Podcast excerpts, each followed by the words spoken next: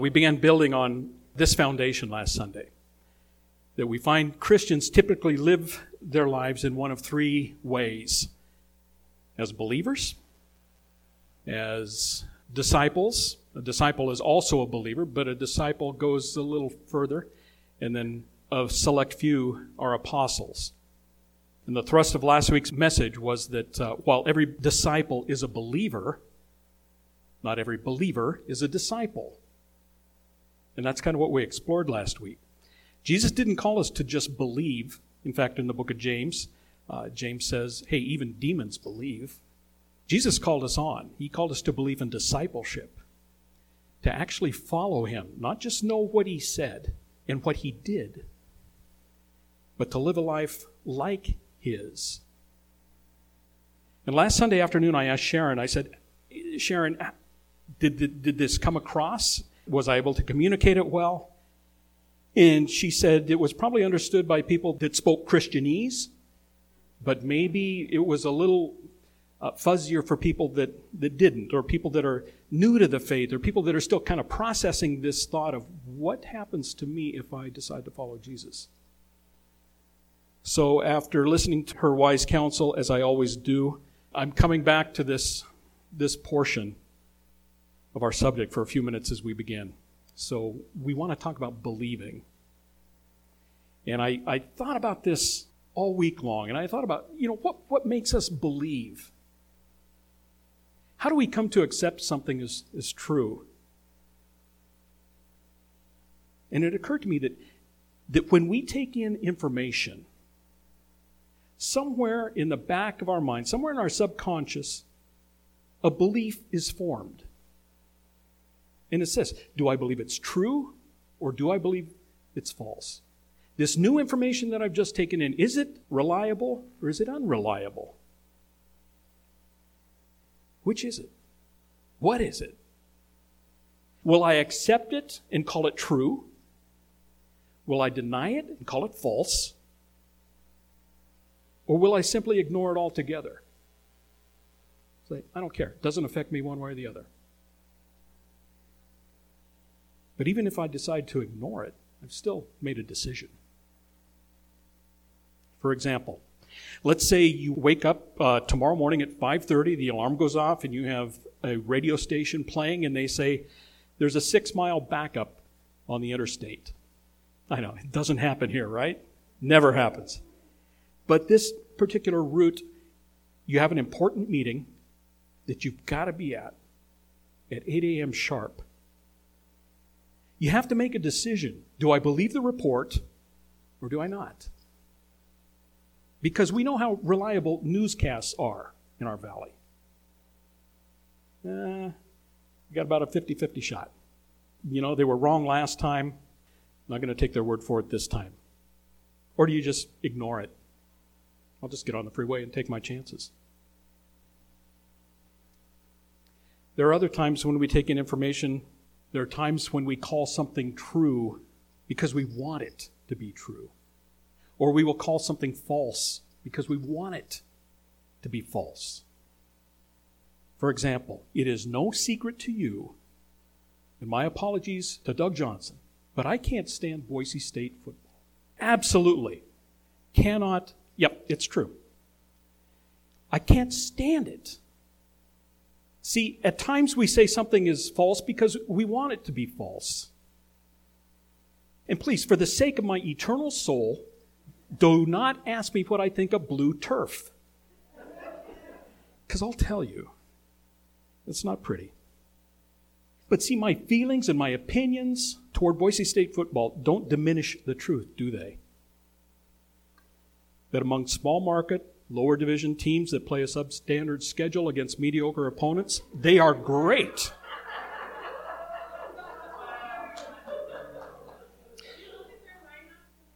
I don't have to. See, see our opinions and our feelings and our wants cannot determine what is true and what is false. Just because I want it to be true doesn't make it true. Just because I want it to be false doesn't make it false. And ignoring it, eh, that's in its own category. Our feelings, our opinions, our emotions, our wants, they just cloud our judgment. And besides, the truth doesn't need my opinion to validate it. Truth is truth. And when it comes to the person of Jesus, the one who had the guts the authority to say, I am the way, I'm the truth, I'm the life, making that kind of a statement, it forces us, forces me, forces you not into another one of those million decisions of day, you know, those mundane decisions do we have fries or tots? It forces us into a very wide awake decision. What do I do with Jesus? Because he said he's the way, the truth, and the life. Do I accept this? Do I deny it? Or do I ignore it? And it's so interesting in the Gospels how surrounding Jesus were those who accepted the truth and believed. There were religious leaders who denied and plotted against it and against him. And then there were people like Pilate who wanted, above everything else, to just be rid of it, to ignore it. But as the religious leaders would go on to learn, denying the truth doesn't make it any less true. He proved them wrong. At some point, you and I, in fact, everybody who has ever lived since Jesus' birth and death and resurrection, has had to make a decision about Jesus, has had to decide. Now, the good news. Fortunately for you and me, each and every day that we live up to that point of making a decision, a decision about what we're going to do with Jesus, we experience grace. And this is what I mean God gives us, in this time of our decision, whatever it takes from the day that we are born to the day we hear the message to whenever we make that decision, God gives us grace. He gives us permission to think about it. He gives us kindness that we don't deserve in this interim period of us making a decision. And in our theology, we call this prevenient grace. It is God's kindness to us when we are still strangers, when we still have not quite accepted the message of Jesus, He's still kind to us. You know how I know this? How do you feel when an infant smiles at you? How do you feel when your child begins to walk? And we could go item by item by item by item throughout our life to see God's grace to us revealed. And this happens for our unbelieving neighbors as well. God's kindness is shown to them even though they have not come to a point of belief. It's the grace that goes before believing. Our God, contrary to popular belief, doesn't say, believe or else. That's not our God. Our God doesn't threaten, our God doesn't intimidate. He waits for us. In fact, it is so amazing that His grace and His offer of forgiveness and renewal stands until our last breath, until our life is over until we're on the other side of death and entering eternity, either with or without Him. The Apostle Peter apparently was being bothered by some questions from the early Christians. And they, they were really agitated and anxious. They were asking why it was taking so long for Jesus to return. Because he said he was coming again. Well, when's he coming? This is how Peter answered. He said, The Lord is not slow concerning his promise, as some regard slowness, but is being patient towards you. Now, if you were the one asking the question, well, why is he being patient? This is what Peter says because he does not wish for any to perish, but for all to come to repentance.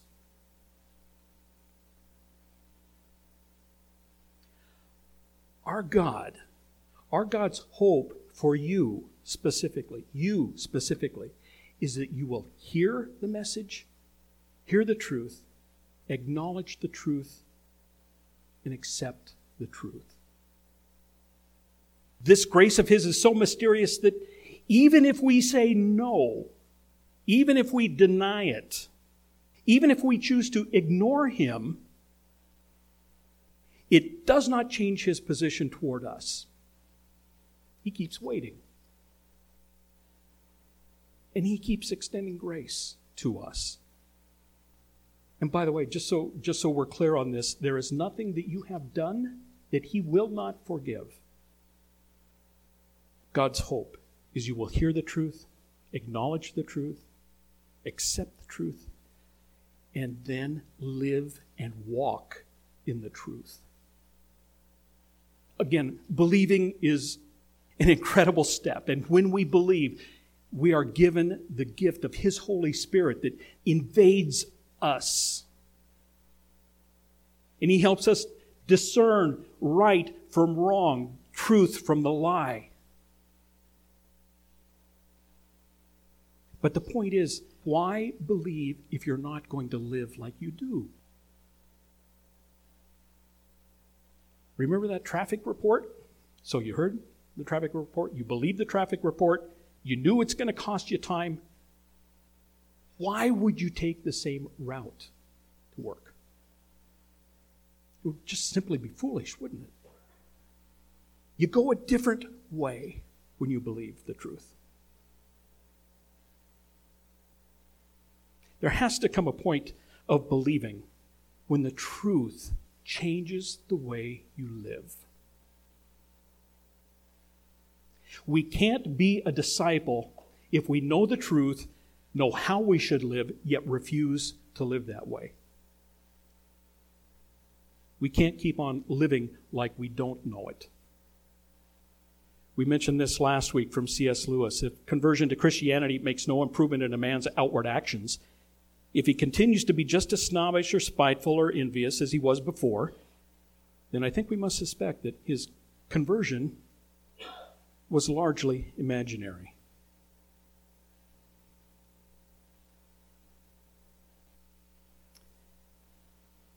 When we talk about belief, we often talk about bowing our knee to Jesus. And you see this on a lot of TV shows or uh, medieval mysteries and things like that. When they approach the king, what do they do? They kneel. They kneel before the authority. And when we come to an altar and we kneel, it's a metaphor for kind of the same thing. Jesus, you are truth. You have the truth. You help me discern truth. I do not have the truth but I'm seeking the truth. You are the authority. You distinguish right from wrong. But discipleship takes this a step further. Discipleship is committing yourself then to this truth. Not just believing, but committing yourself to that. You're saying, Jesus, I don't want to just know the truth.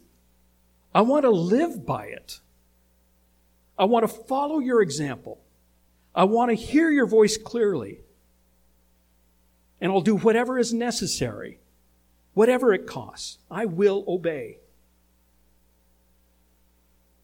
In John chapter 8, Jesus told his traveling friends, If you hold to my teaching, you are really my disciples. And then this phrase that the world has co opted so many times then you will know the truth, and the truth will set you free. We hear that all over our world, don't we? But they sure lifted it out of context. If you hold to my teaching, you are really my disciples. Then, as my disciples, you will know the truth. And the truth will set you free. Now, if, if you're investigating Jesus, the Christian faith, or even if you feel like you believe, but you're just kind of stuck in neutral and can't seem to, to move forward, I, I want you to consider a couple of essentials. First one is when you are confronted with the truth, when you have heard the gospel message, a decision has to be made. Have you made it? Or are you in that great gray area of, I, I come to church, I hear it, and, you know, I'm, I'm I don't know. But when you hear the truth, you've got to make a decision. And if you've come to the point of making a decision, accepting the truth means that you have to live a new way, a different way.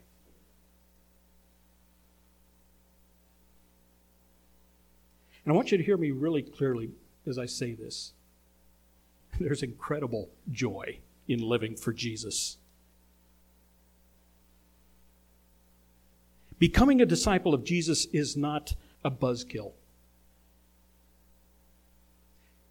Living for Jesus does not in any way impede your capacity to have fun. It's just that you are able to view life from an entirely different perspective. Why? Because you're a disciple. And now you know the truth, and the truth has set you free. You don't see things the same way. He gives you a new outlook at what real life really is. Different things are going to matter to you. The poor neighbor across the street, who you could have cared less about, could not have cared less about, suddenly matters. I got an email from the mayor's secretary this week about a lady with seven kids whose husband has left her, left her last August. And the mayor's secretary calls our church. They know us collectively have proven that broken people matter to us. We're trying to live like disciples. We see the world differently. Certain things matter more as disciples. We crave richer food and better things.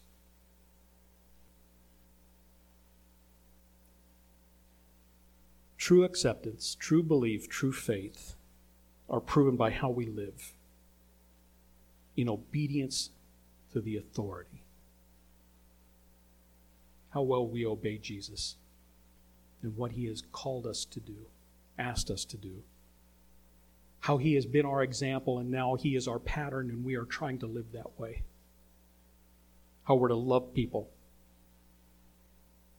And how our love in action produces his fruit.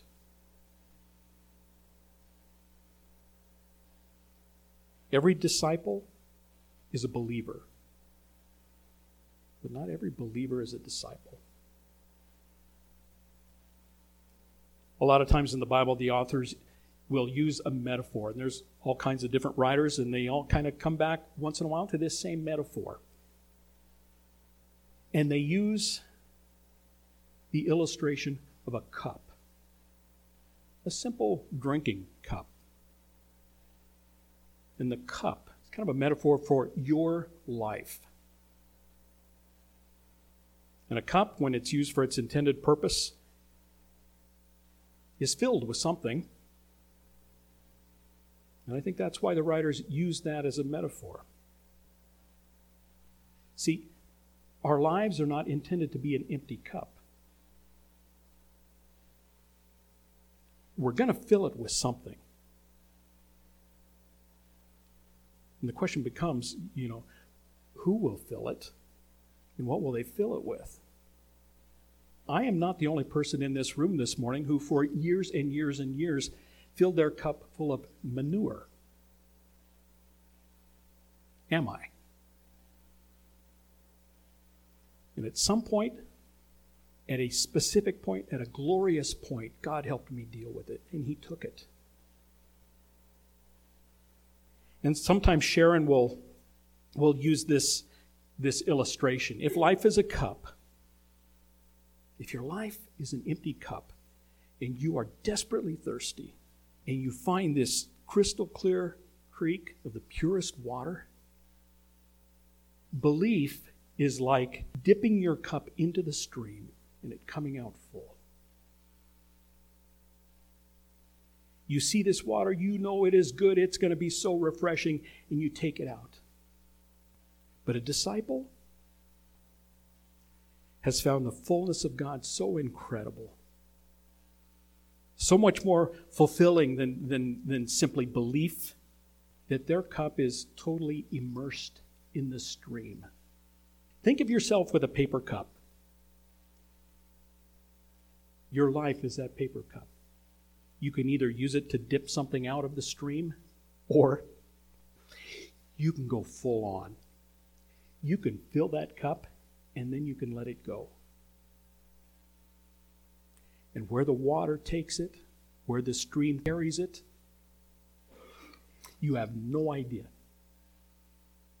But see, the stream is connected to a certain source, a certain source of life. And you are sitting in a room this morning with a number of families that have done exactly that.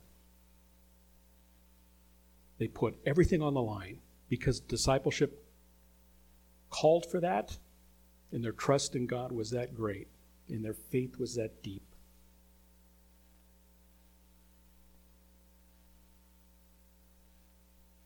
Letting that cup go, they didn't just just taste the water.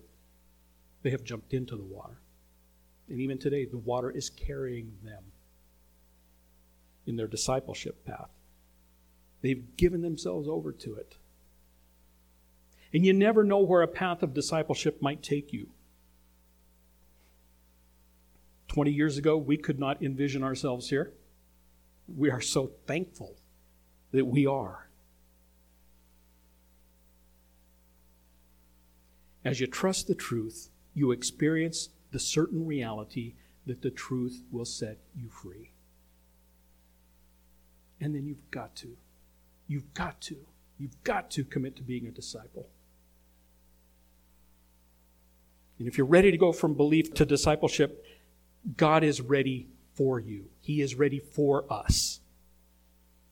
And as we've looked, that's His hope. He's waiting. But because He is truth, He also wants you to know that the cost of discipleship is pretty high. On Jesus' way to Jerusalem, on the last week of his life, there were some Greek people that wanted to, to have a conversation with Jesus, so they talked to some of his, his disciples, and they brought these men to Jesus, and Jesus said, You know, I'm really, you know, pretty consumed right now. I'm pretty busy. And this, this came out of their conversation. Jesus said, The hour has come for the Son of Man to be glorified. And it's kind of Bible code, and it means it's time for all these prophecies about my, my death and resurrection to be fulfilled. He said, Very truly, I tell you, unless a kernel of wheat falls to the ground and dies, it remains only a single seed. But if it dies, it produces many seeds. Anyone who loves their life will lose it, while anyone who hates their life in this world will keep it for eternal life. Whoever serves me must follow me, and where I am, my servant also will be. My Father will honor the one who serves me. In my own life, because it's the one that I know so well, I had to reach a point of decision where I was willing to abandon everything I had except for my, my family.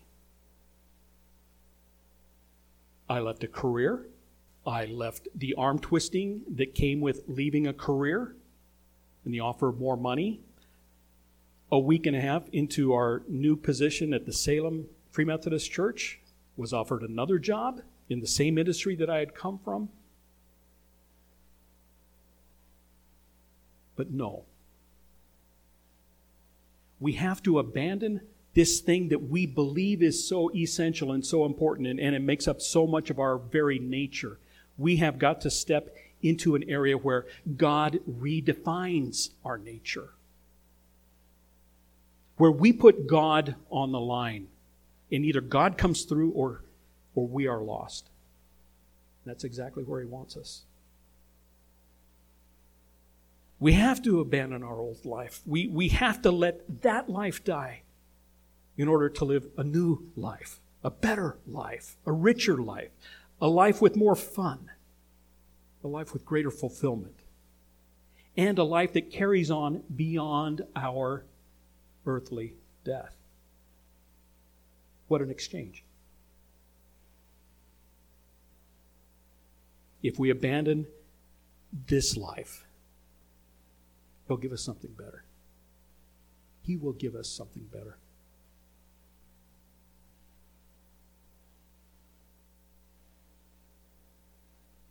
Belief, discipleship, similar yet very different. Some people see the claims of Christ in the gospel. Yep, I believe it. Well, are you going to follow it then? Mm, no. I'm not getting on that ride. You don't know what you're missing. You have no idea what you're missing.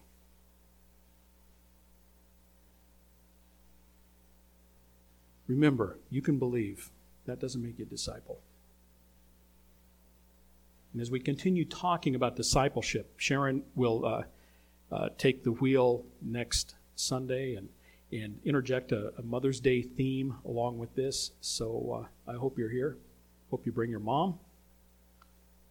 If you don't have a mom to bring, hope you remember her fondly. Pray. Father God, for my brothers and sisters, I pray that you would lead us into deeper discipleship. Wherever we find ourselves on this pathway, God, would you take us deeper?